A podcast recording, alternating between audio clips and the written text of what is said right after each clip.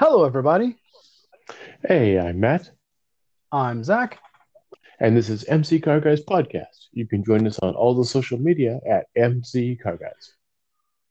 Or if you wish, and we really do wish you wish to wish, that you could reach us at mzcarguys at gmail.com.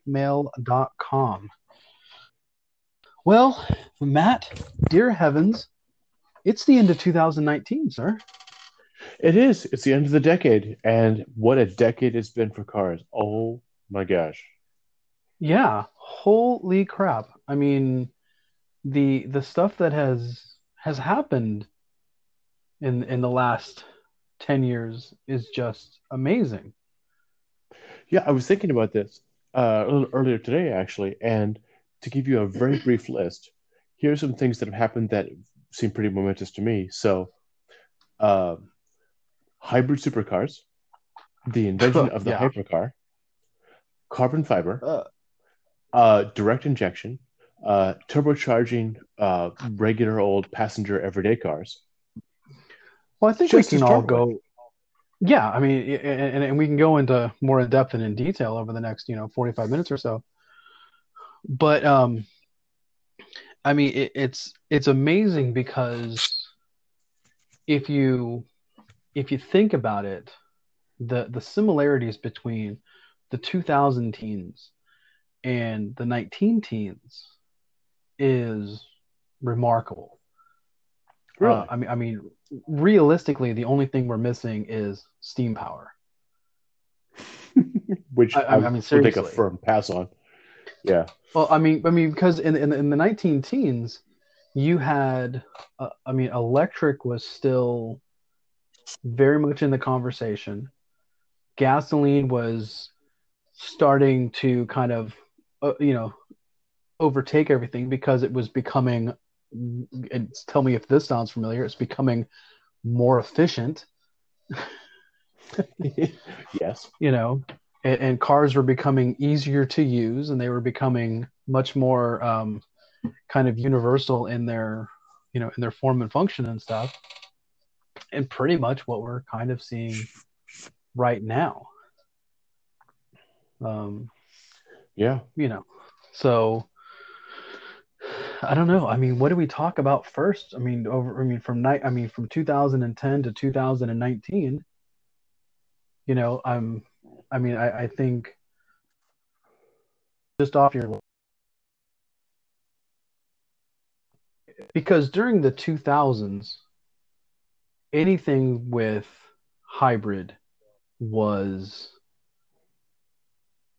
Well- I, I mean, to say boring wouldn't even do it justice. No, it was it was automatic hybrid automatically meant hippie mobile. You just did. Yeah. Uh, Civic Hybrid. Um, there was briefly for two years, you know, put hat over heart, uh, you know, for the demise of the V6 Hybrid and the Accord, Mm-hmm. um, the Civic Hybrid, the Insight, which I think we can all kind of want to forget about. Um, yes. the weirdness of the Chevy Tahoe and Chevy or uh, GMC Yeah, Yukon. y- uh, the hybrid and then the the GMC Sierra hybrid. Oh, it was That's just kind of a it was it was all just that was a weird one. awful, awkward missteps of, you know, well-intentioned garbage that just, you know, they tried to sell. yeah, was- but we got but yeah. but we got through that to get into now we have I mean, oh my gosh, you've got the McLaren P1, the LaFerrari. Uh, the, the, the 918 you've got- Spider. Right. yeah, the Porsche 918 Spider. And then it all Um, took off from there. Yeah. Um, and, and not only just those, you know, hypercars, which in the 2000s you had one hypercar, and that was the Veyron, and and it stood supreme. And Yeah. now in the 2000s, you have, I mean, insane. I mean, you have a company that devotes itself to hypercars. Thank you, Koenigsegg. Mm-hmm. Christian von Koenigsegg. Oh, if I could ever meet that man, I don't think that I would be able to not hug him. I mean, he, I- he just exists. Yeah.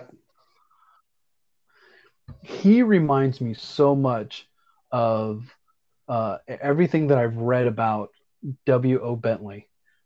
And just, you know, Really? I just, I, I hope he has.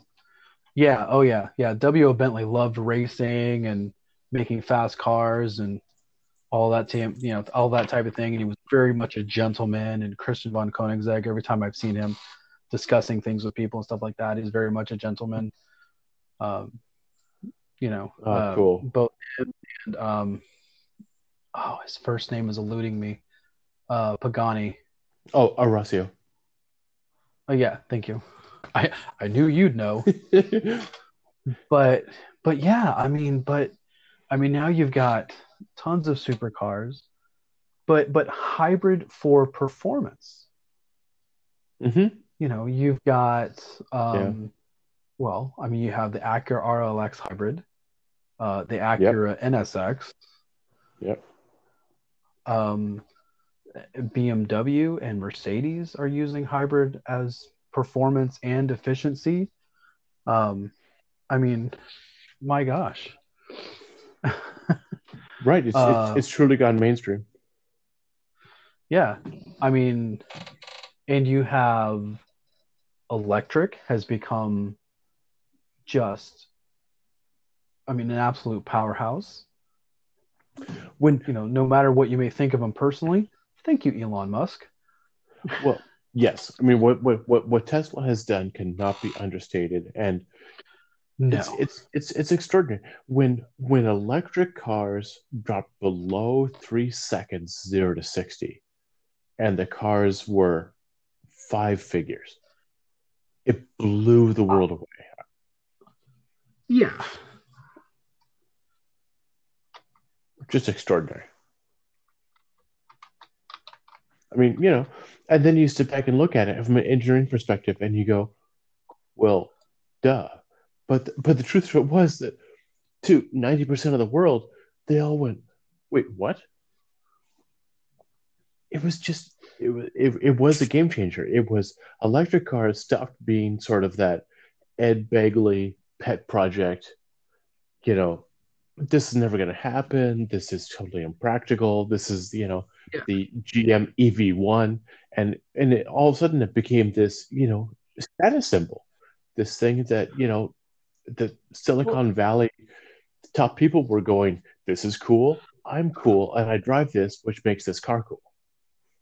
Well, and that's why I think the the the, the Tesla Model S being named car of the decade, I think is so appropriate. And and I would and Okay. I and what? You disagree? Well, yeah, I do. I do. I Okay. fundamentally disagree. Okay, I challenge. Are you? Are you? For, for, first off, for everybody, um, Matt, Matt is uh, is is celebrating uh, the end of the year. Uh, what are we celebrating with, uh, sir? Why don't we do a? Uh, Oh well, we uh, we've uh, we had some wine and we switched on to beer now because my family is out of town. yes, and so therefore you don't have to put up any kind of. Nope, Pre-notions no, no, no, no pretense, no responsibilities. I've done my chores. I am enjoying it. It is the dog and me on the couch, and that's it. There you go. Anyways, so I, I, I then I, I issue the challenge, sir. What what car do you think? Uh, Here, here, Well, here's why. Here's why I'm okay with the Tesla Model S being the car of the decade. okay, Let me let me put forth my my thing, and then you can kind of rebuttal. please. Because it took a it you have a family sedan, so it's a full size sedan hmm with a lot of front and rear cargo space. Right. It gave us ludicrous mode. It not only gave us ludicrous mode, but it also gave us um, more importantly, a a much wider um, acceptance uh, or, or m- much more uh, a much wider uh, application of over the air updates. The fact that you could go out, you know, that you could park your car one day, go out to it the next day, and just like your iPhone, it would automatically update itself. And the one thing that Tesla has not had an issue with has been their operating software because they're constantly updating it, they're constantly improving it. Um, it gave you a much, uh, it, you have Elon Musk who has kept that very rickety leaking boat afloat just by his sheer willpower and has created a uh, just such a fanatical um, following. And the Tesla Model S is a darn good car. It built everything. Rivian, um, you know, uh, um, Ford, uh, virtually nothing electric that's coming out now that we'll see over the next decade would have even been thought of as possible really without the success of Tesla. And I, and, and I can't think of another car in the last 10 years that has done the same thing. What do you think? Okay, so I don't have, off the top of my head, I don't have a candidate to rebut the car of the year at the moment. However, I do have some reasons why Model S doesn't deserve the car of the year. Okay. Let's start with let's start with over the air updates. Here's the biggest issue with over the air updates, which is Tesla can arbitrarily add and remove features without owner consent. True. You don't own the features of your car because those updates are pushed whether you accept them or not. There is no agency on the part of the owner. Therefore, your car isn't truly your own because you're subject to the whims of Tesla and what they choose to do with the car that day, that week, that month, that year. So what uh, you and, and and and as an Android owner of a phone, and, yep, advocate I, as well. I yes, and and and as an and as an Android advocate, I like that idea of of having freedom of choice of what you do and what oh, absolutely. you do. Absolutely. Yeah. Go ahead. Go so, ahead. on top of that, you and I both know we have a shared acquaintance who used to work at the Tesla factory. And we know that one of the things he's told us is that they had a 90% failure rate with the manufacturing process. What I mean by that is 90% of the cars that came off the line immediately had to go to the service department to be fixed because they weren't manufactured correct. So even though yeah, they've been in production for a while, there's right. just putting it out there. That's what we were told. We don't have any figures to back that up, official Correct. or other. Right. This is secondhand knowledge from a trusted yeah. source. And that was Model S and Model X. The Model 3 appears to be doing better, which means they've been improving over time. Of but still, we're talking about the entire production run of the Model S as a whole from beginning to now, which the entire thing feels less than fully baked. The other thing about it is that the Model S has never made a profit. It has never been self sustaining. Model S was originally paid for using venture capital money in combination with money that came from the federal government. Later, when that money ran out, it was sustained by deposit money from the Model 3, but has never actually made money on its own. When Tesla made money, when made a profit, it was only as a result of fourth quarter uh, orders of the Model 3 as a result of people who wanted to get that $7,500 rebate back as soon as possible. And then look, So lo and would- behold, quarter one of the next year, orders dropped off by 75%. And they took a big loss again. Well, I mean, yes. I I'm not talking, I mean, because you and I have always had a kind of issue with how Tesla's been kind of the, the, the fact that the company still even exists is just sheer amazement to Oh, yeah. most people. Oh, for sure. You Those know, who have studied it at I all mean- are like, wait, what? Yeah, exactly. And and you know, and the fact that they because they didn't even have their their loss um of uh you know return deposits was remarkably low for a company having those big issues. Yes. Um, but I, I but I, I'm not necessarily talking about them as a company or how they've been doing everything, but just the symbol of what the Model S is and what it did for the automotive industry. So I, I understand. I, I, I mean, I mean, I, I guess there's a potential that you could say, you know, you could come up with something a little bit more mundane, but maybe stands out a little bit more like the Honda Accord. Maybe. That's, I mean, you know, arguably that's more the car of the fourth quarter 20th century than anything else. but, but, But I don't think, yeah, I don't know.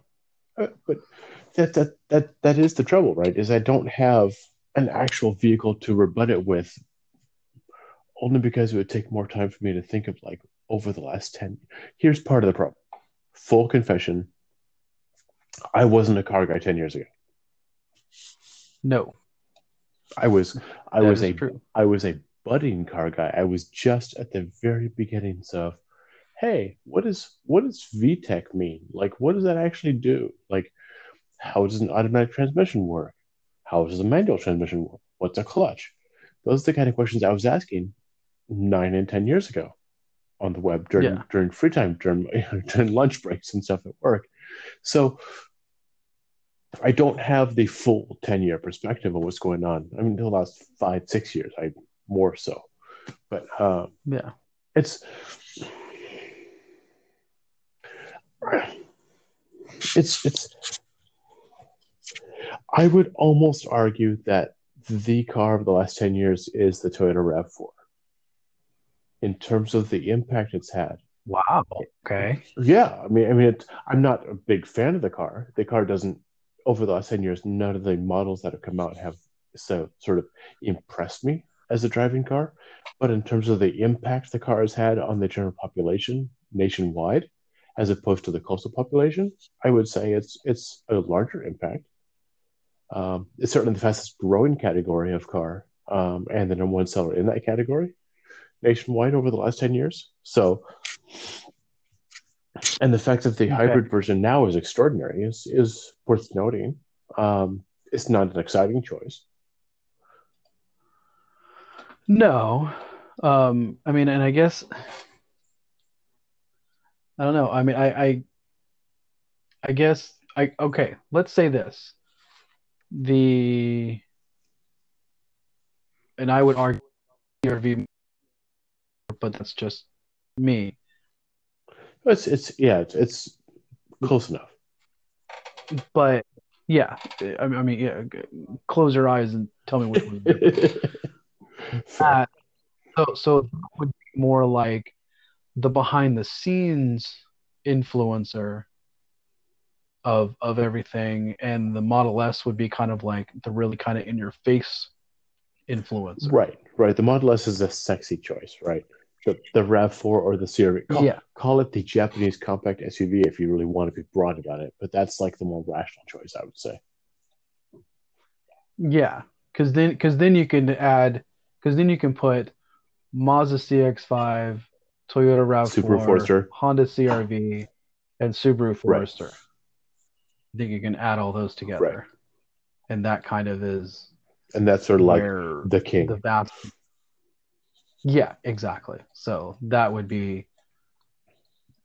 So compact SUV as the car of the decade. Real, realistically, I would say yeah, it is. Yeah.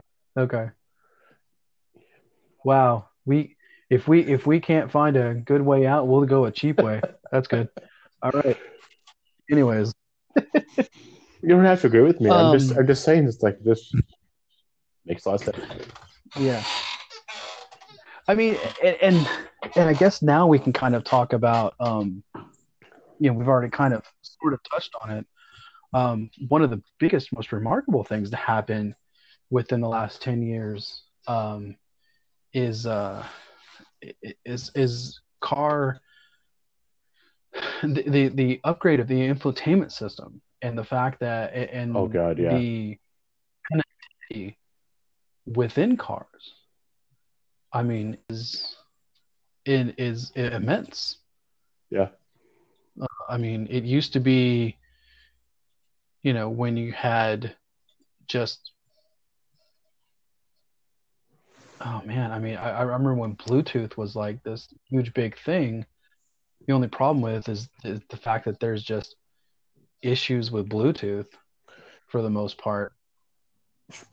Well, but, yeah, so few phones supported Bluetooth, you know, even a decade ago. Yeah. So, I mean, the fact that you're able to, you know, I mean, Apple CarPlay, Android Auto, I think has been a huge uh, has had a huge impact on people's ability to connect with a car, um, but also just the the improvements in in safety also has just accelerated immensely. Yeah. Um, and and I and I think you can really kind of I think the people who can hold their head up the highest with that, I would have to say is IIHS, the Insurance Insurance Institute of Highway Safety. Mm-hmm. They yeah. have been so influential, um, and and it all really kind of started with their small frontal overlap. Mm-hmm. It was um, a genius test by, that they created. Yeah. Well, yeah, I mean, and and it was they were seeing an alarming number of cars that had the that that passed very well they're they're over their you know there's their moderate overlap you know which is just half the front of the hood mm-hmm. they were seeing cars that did very well with that in the real world were having much greater issues um, and if you kind of think about it, it's kind of a duh. You know, if you're heading for something, you're not going to try to hit it head on. You're going to try to swerve away. Well, when you swerve away, chances are you're going to hit a much smaller section of the front of the car as a frontal impact. And, and go ahead. And, and the introduction of that test, I mean, just sent a shockwave through the whole automotive industry. And I think it was at that particular moment that IIHS was able to kind of go, okay, we have some clout here to really start impacting the safety of automobiles. Because everybody's reaction, every single manufacturer's reaction to that small frontal overlap um, was dramatic. And then you have now the the headlight test, mm-hmm. which a lot of manufacturers have, you know, responded to. And now with all the active safety features, um, they're starting to get really into. Uh, I mean, I, I, IIHS is really getting into um, pedestrian detection and really kind of okay what what is this? Um you know and and how do we improve this and stuff like that? And so you know with a with with a company that doesn't really have you know they they don't they, they have influence in the fact that they can you know in, in insurance you know companies look to them for uh you know for ratings and stuff like that but they've really been able to to do quite a lot with Right. I mean, the, the, the, the big thing was that the NHTSA, the four, you know, three star, four star, five star, those folks had some really good testing for a long time. But the IIHS took it one step further, a significant step further, because what they ah, realized was like four or five steps further. sure. Um, but the small front overlap, particularly, was a huge realization of mom is driving down the road. She has multiple kids in the car. They are going to be in the outside seats on each side. She's going to steer herself toward, let's say, a light pole, right? The car's careening out of the out of control. Yeah. Rather than hitting, the, hitting it straight on dead center, because she knows that there's an airbag in the steering wheel that's going to help keep her safe as opposed to letting it crunch into the middle or where the kids are, whatever else is going on. So the driver's side front small front overlap became critical because that became a huge portion of the actual collisions that were occurring. And so once yeah. they realized that, that oh, let's not just do this with some objective hypothetical. Let's do this actual like real world of what's going on. So it's you could you could argue that as much as gas mileage gets very legitimate amount of focus in this country, that it's really the safety stuff that has kind of taken over both highway safety and high impact collision in the US and pedestrian safety in Europe, where collisions are more frequent but much lower impact. Yeah. Well, I mean, because of our, I think we have if I'm correct, I think we the the United States and I'm talking to everybody, including our Brazil audience, which is still number two, weirdly enough, of uh of of our listening audience. Um, but it, it, the United States, I believe, is still we have the highest average speed uh, driven by driven by automobiles. So our crash oh, yeah. test ratings are greater than I believe the rest of the world. Yep, you're correct. And it's not really that close. Yeah. So um but uh it, it is it's it's very it's very awesome that uh, that that crash test standards and active safety things like improving lighting, um, improving, um, you know, uh, pedestrian detection with the collision mitigation braking system of cars, um, and and and so forth. You know, with the auto braking and everything, um, and just that improvement over the last decade uh, is quite dramatic. Um, but you were talking to me about something earlier, um, mm-hmm. and that is uh, the improvement in the efficiency of gasoline engines. Oh yeah, it's, it's been well, it's been dramatic. Uh, okay, here's a couple of big examples. Okay. Ten years ago, there was no such thing as direct fuel injection in in gasoline. Yes. Yeah, yeah, yeah. In, in in straight gas engines, which straight gas engines, at least in America, have always 90 95% of all cars sold in America. So you can you can we can discuss diesel if you want, but it's not really that relevant. So that that factor alone where you have this incredible ability to put fuel directly into the cylinder. It sprays at a higher pressure. It sprays in much smaller droplets that create more efficient burn. So you get less fuel in the cylinder. Plus, you get, because it sprays onto the cylinder wall, it actually cools the cylinder more, which makes it more efficient. so you don't have as much worry about overheating and all that kind of stuff. Yeah. And you've got less fuel per combustion. And you have the ability, because of the computers now, the ability to actually regulate it so at lower RPM it has less fuel and less air. At higher RPM it has more fuel and more air and all the other good stuff it needs to do to make it operate as efficiently as possible. That alone is a huge change. And then on top of that, you take that ability and then you add in a turbo, so you have a s- even smaller engine. So what used to be a two point, like let's say five liter, now becomes a 1.5 liter with a turbo that gives you the same amount of power with uh, more efficiency, especially when you're like say idling or you know crawling along in, in stop and go traffic. And it's a huge bump. I don't know, 20, 30%, something like that. I'm, I'm sort of spitballing here, but it's got to be in that range. It's just incredible.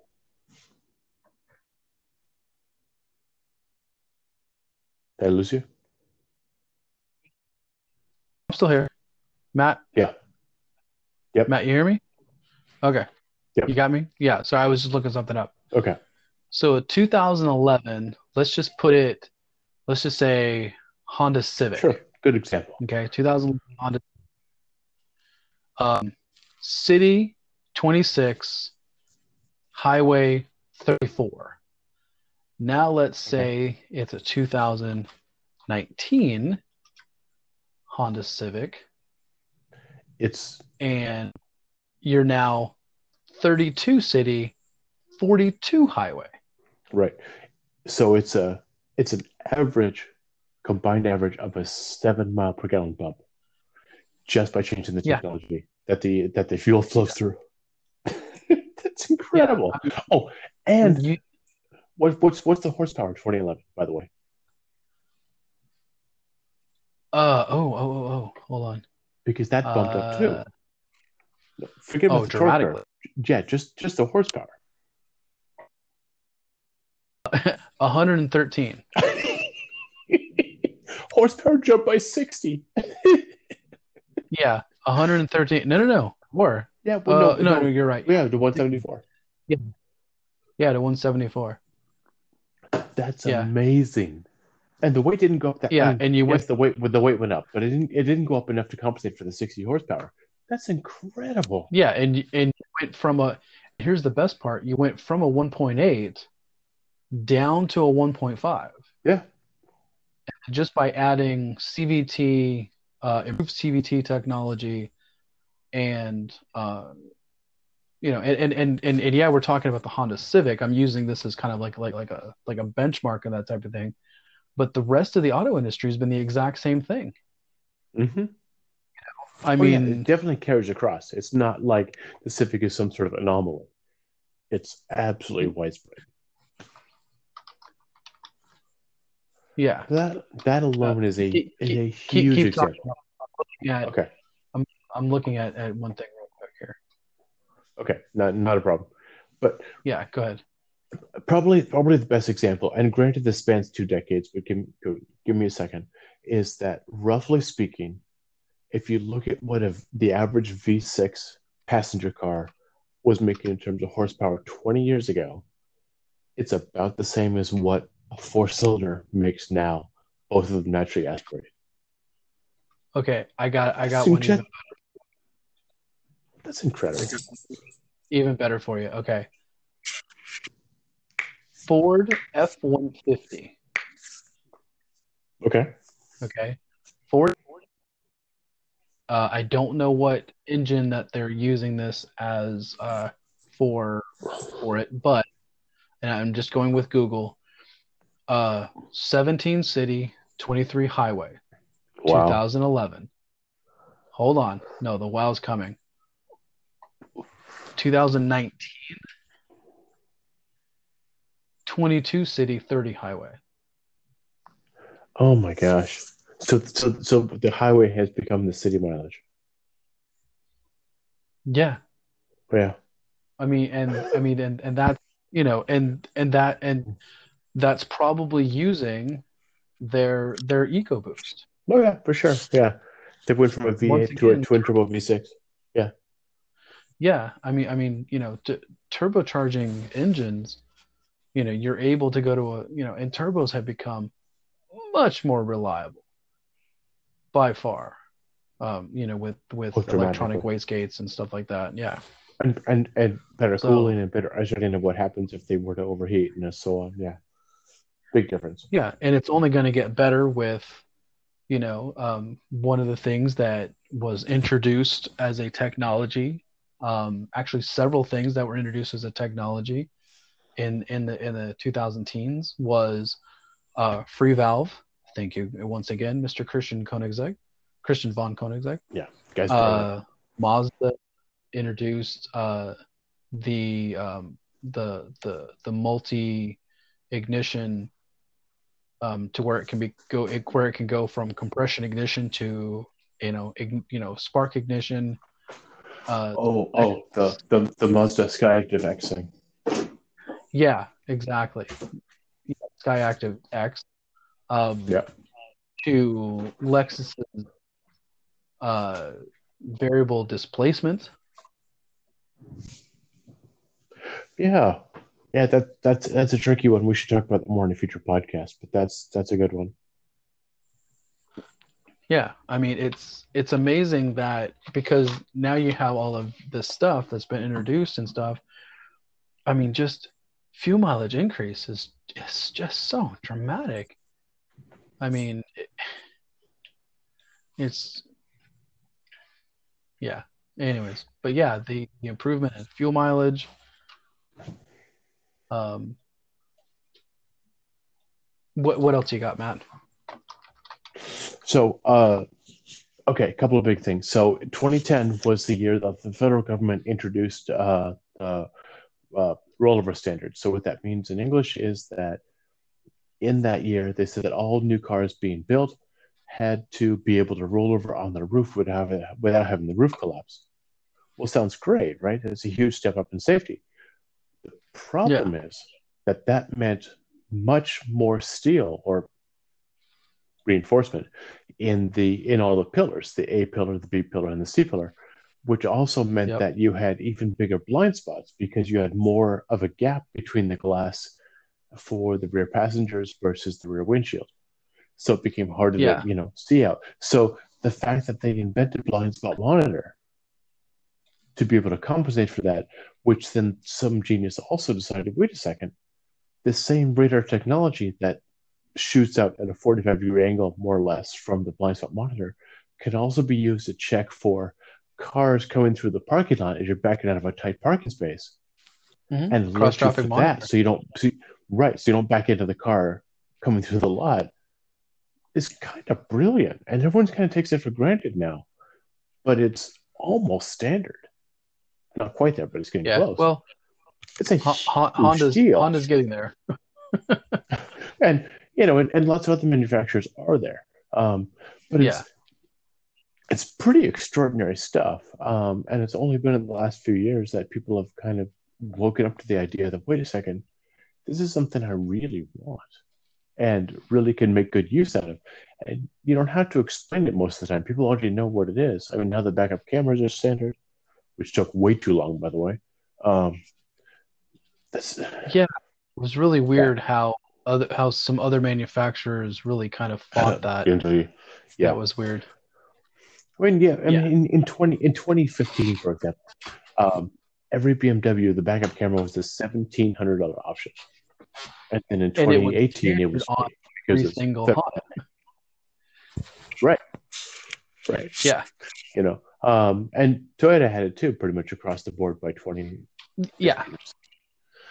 but somehow Z- the Germans decided that they could make more more money off of this by making it an, an extra cost option. But whatever. Well, they did the same Um, thing with Apple CarPlay. How, how, how, how much was Apple CarPlay to have in a BMW? Wireless Apple CarPlay was was eight, 80 bucks a year. And Yeah. they just made it free. And then they, and it still doesn't work. yeah. Well, wireless Apple CarPlay has been a bit of an issue. If Well, yeah, be- It- between between the reliability and the security of the feature, it's all just it's all a it's all a huge mess. Um, yeah, just just plug it in, folks. It it's it, it makes it easier just- and it charges the phone at the same Yeah. time. Right. Now, well, this is some for a future podcast, but smartphone integration needs its own discussion all unto itself. Oh my But- gosh, yeah. But the fact that safety has improved and safety as weight, and the fact that gas mileage has improved and gas mileage needs lower weight, and then the fact that horsepower has improved, and all those things combined are just, it's incredible that gas mileage has improved as weight increased and horsepower increased because that shouldn't be possible. Well, gas mile so horsepower increased overall, gas mileage increased overall, safety increased overall, but weight really didn't go up that much. Well, what what did a 2011 Civic weigh? Well, I don't know, Mr. Matt. Let me go ask Mr. Google. Okay, because I know that they that a current generation Civic weighs around 35 to 3600 pounds. That sounds about right. Possibly as low as 32, So, but yeah, so curb weight is around 3,000 pounds, 2011 Honda Civic. So 2019 Honda Civic. Mm-hmm. Uh, why won't you tell me? Uh, keep talking, Matt. Yeah, sure. I'm, I'm sure it's going to be so. If it 20, 2011 is 3000 even, it's going to be something like it should be somewhere around 3500, I think. Might be less. Might be 32. Uh, no, it's right at 3,000. That's incredible. So that means that materials technology has improved to the point that they've been able to lightweight other parts of the car in response to compensate for the fact that the safety tech is in there. Now, That in itself is I- pretty kind of amazing. I, I think as long as we're talking about the 2010s, we do have to kind of talk about two very sensitive subjects. Uh, speaking of Honda and other manufacturers, Okay. of course, uh, what do you think of when I say the word Takata? Oh, you mean those airbag things? Yeah, the whole airbags are killing people stuff. Yeah. So, to to to is just a few people, um, which is too many. Um, but it was only in uh, human environments, uh, in first generation Takata air or, or early uh, Takata airbags, and so forth. Um, but it was uh, it was it was how Takata handled the problem, which was the problem. yeah, which was they stuck their heads in the sand and pretended it didn't exist. Um, Yeah. so the gist of it was that Honda happened to be the one who caught all the hell for it because their cars were still on the road, basically. Um, it was early 2000s cars. The problem was caught in 2014 or 15. I 20, can't remember which. 20 Okay. And it was primarily cars in high heat, high humidity conditions had been in those conditions for 10 plus years.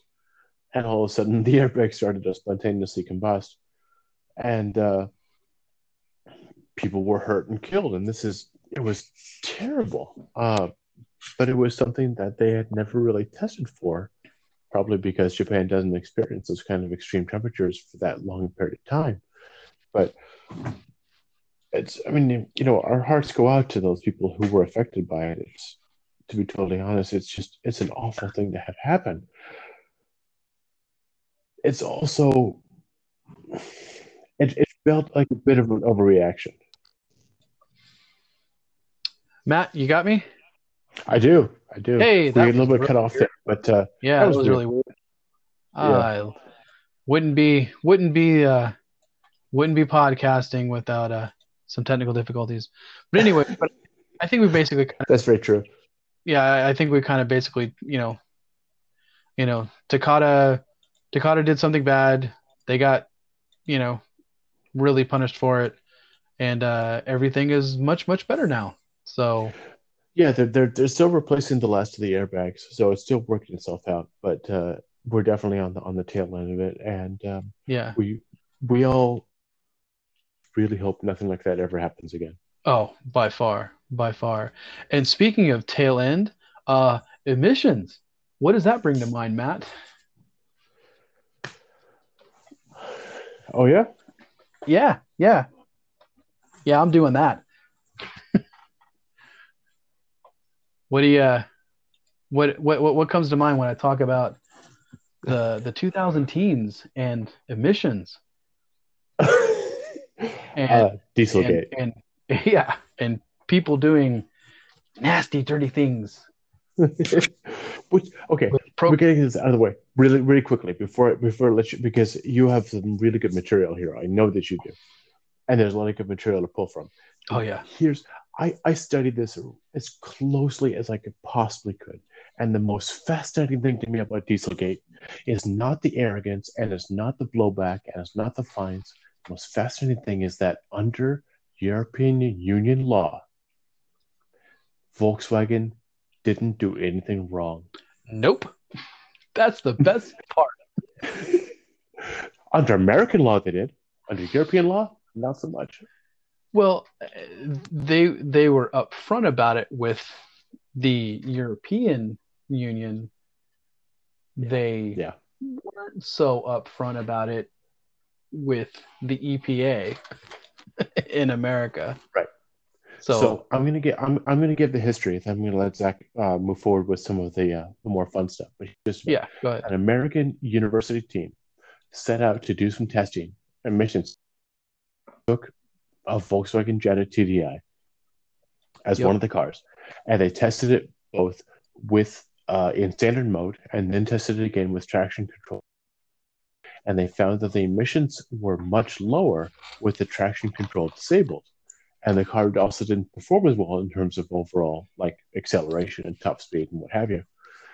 And I thought that was very strange. And this this harkens back to a test that car and driver had done with the same car when they said it's really unusual with this car because we noticed that when we turned off traction control, that the car actually slowed down and didn't perform as well on our on our testing procedures, right? And all the things that they'd done on their test track and and whatever else they were doing. And which is unusual because because almost every car performs better with the traction control disabled. And it turns out that when emissions testing is done at large facilities around the world, especially, that they always test with the traction control turned off to get the most pure experience of the car possible. Well, Yeah. so Volkswagen set in the emissions controls specifically to pass when TCS was disabled, but then to give people the actual full driving experience during normal driving, which didn't pass emissions. Nope. Yeah. No, it, and, and and and that was a thing, and and and yeah. So with traction control turned off, emissions st- emissions went up, so it got better emissions, but the performance and everything was just bad. Right. And so was average fuel economy. Mhm. Funny. Now I have to say this: take the emissions part out of it. If you take the emissions part away from it, TDI was a fantastic, fantastic engine. Oh, agreed. It just was. Um, I mean, in in normal mode, quote unquote, um, it it performed great. It got insane fuel mileage. Um, I, I mean, I mean, it, it was everything that you wanted it to be, except for the fact that it would kill spot owls by the dozens as you drove by. Pretty much. You were basically rolling coal without knowing it. Oh my gosh, you so bad. But um, buddy but he He loved Eh. his car. He loved his sport wagon, T- Jetta sport wagon. Oh my it. gosh. So many I and and and you and I, you know, because uh, if if if our listening audience doesn't realize, so you and I are actually in the automotive sales business, and the vast numbers of people, what's up? It's a secret. It's a bad secret. It's a poorly It's a kept terribly kept secret. It's a terribly kept secret. Um, but we saw so many people like like when when when the TDI buyback program was was going through and people were having to turn their cars in and get checks and stuff like that. I can't tell you how many people were so furious that they were having to give up their TDI Golf or Jetta or whatever Oh yeah. Oh yeah. So furious and and and they were time. well and they were so hard to work with because really honestly truly what they wanted was a that same car again. Volkswagen TDI wanted that car and and there was nothing out there that that would simulate it now I do have to say that there is a silver lining to this um, Mm-hmm. I hope Uh, we're on the same page. I hear. I like where you're going with this. I, it, the silver lining of this is Electrify America. There's a similar program right over in, over in Europe where they have to invest, I believe it's one billion dollars Mm-hmm. um, in uh, in in electric car infrastructure, and so and and even though I'm not, I'm I'm I, I'm very hopeful for electric cars in the future. Um, you know, there there's still going to be some people who are going to be, you know, hesitant about it, and I think a plug-in hybrid, um, sorry, a usable electric range plug-in hybrid. I, I, I think I have to make that distinction. Un, unfortunately, uh, but I, I think with that and the and the increase in in the infrastructure of of, of electric charging stations and so forth, um, I I I think that's a silver lining to come out of the uh, the the sooty exhaust that is the Dieselgate scandal. Yeah, yeah. It's. Okay, quick recap. Recap. So the the thing about there was an article recently on uh, one of the major car websites, and basically what it said was Honda and VW take drastically different perspective on the future in terms of electrification. Um, VW is, is betting on full EVs, and Honda is looking at hybridization and that sort of thing as the Yeah. as the way forward. People don't And- want all EVs, says the CEO of Honda. Blah blah blah. Here's I'm not exactly pro-Japanese more than I am pro-German. However, Matt Farah at the Smoking Tire made a really good point. There is no way, As he tends to do. as he tends to, do. not always, but tends to. There's no way that the electrical grid of a city like LA can in any way support even 30% EV adoption in the city. Oh no, Is no, no, no, not even close. He spent the last four years building a parking garage for cars.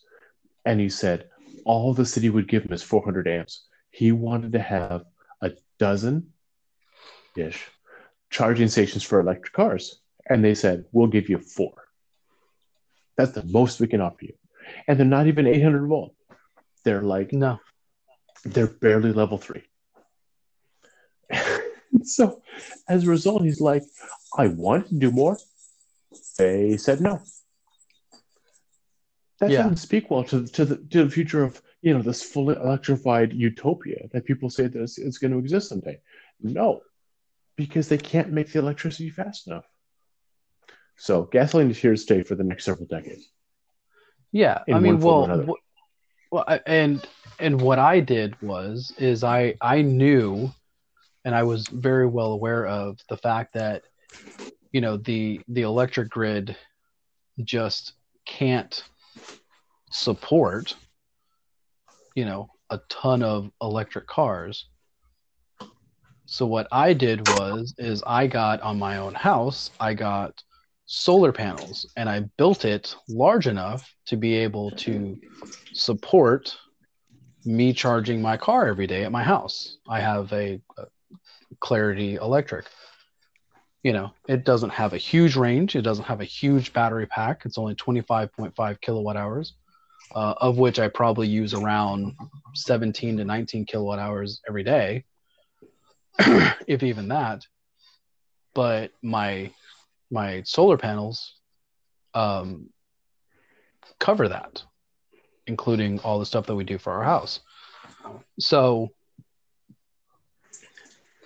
you know, well, that's that's I- great. I, I, I think if everybody did that, like like if you buy an electric car, you should do something, you know, solar panel wise to kind of cover what you're doing. And I think if more people did that in their own homes, as opposed to, you know, the just the, reg- the regular electric grid, and I think there's a lot of infrastructure that we need to do to be able to support that.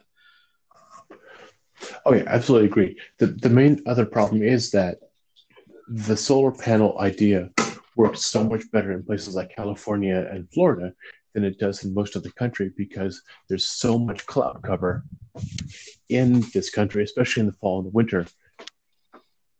In in other seasons than there is on the coast. And as a result, you just don't it isn't sustainable. So it, there's it's a very complicated picture is sort of what i'm trying to say so gasoline is here to stay it's going to be several decades um, at a future podcast we're going to talk about the future of autonomous driving and how far away that is Yeah.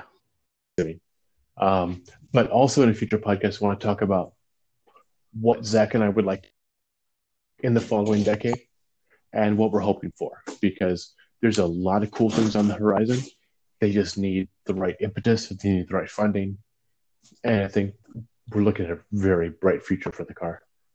Oh my gosh, yeah. I mean, it's it, it for everyone who, and Matt and I have heard this time and time and time again, and that is, well, you know, people aren't going to be driving in the future, and I'm like, you're out of your mind. Yeah. you you're you're making them by far more efficient. You're making them far safer, and you're making them a nicer place to be in because of Mhm. all your activity. Absolutely.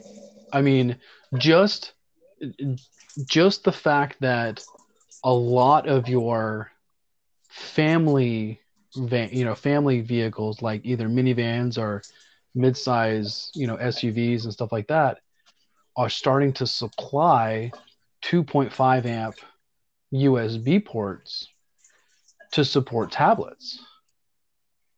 Mhm. Um, I mean, I mean, I mean, I, I think you know one of the things that we'll definitely see disappear is the the DVD Blu-ray player.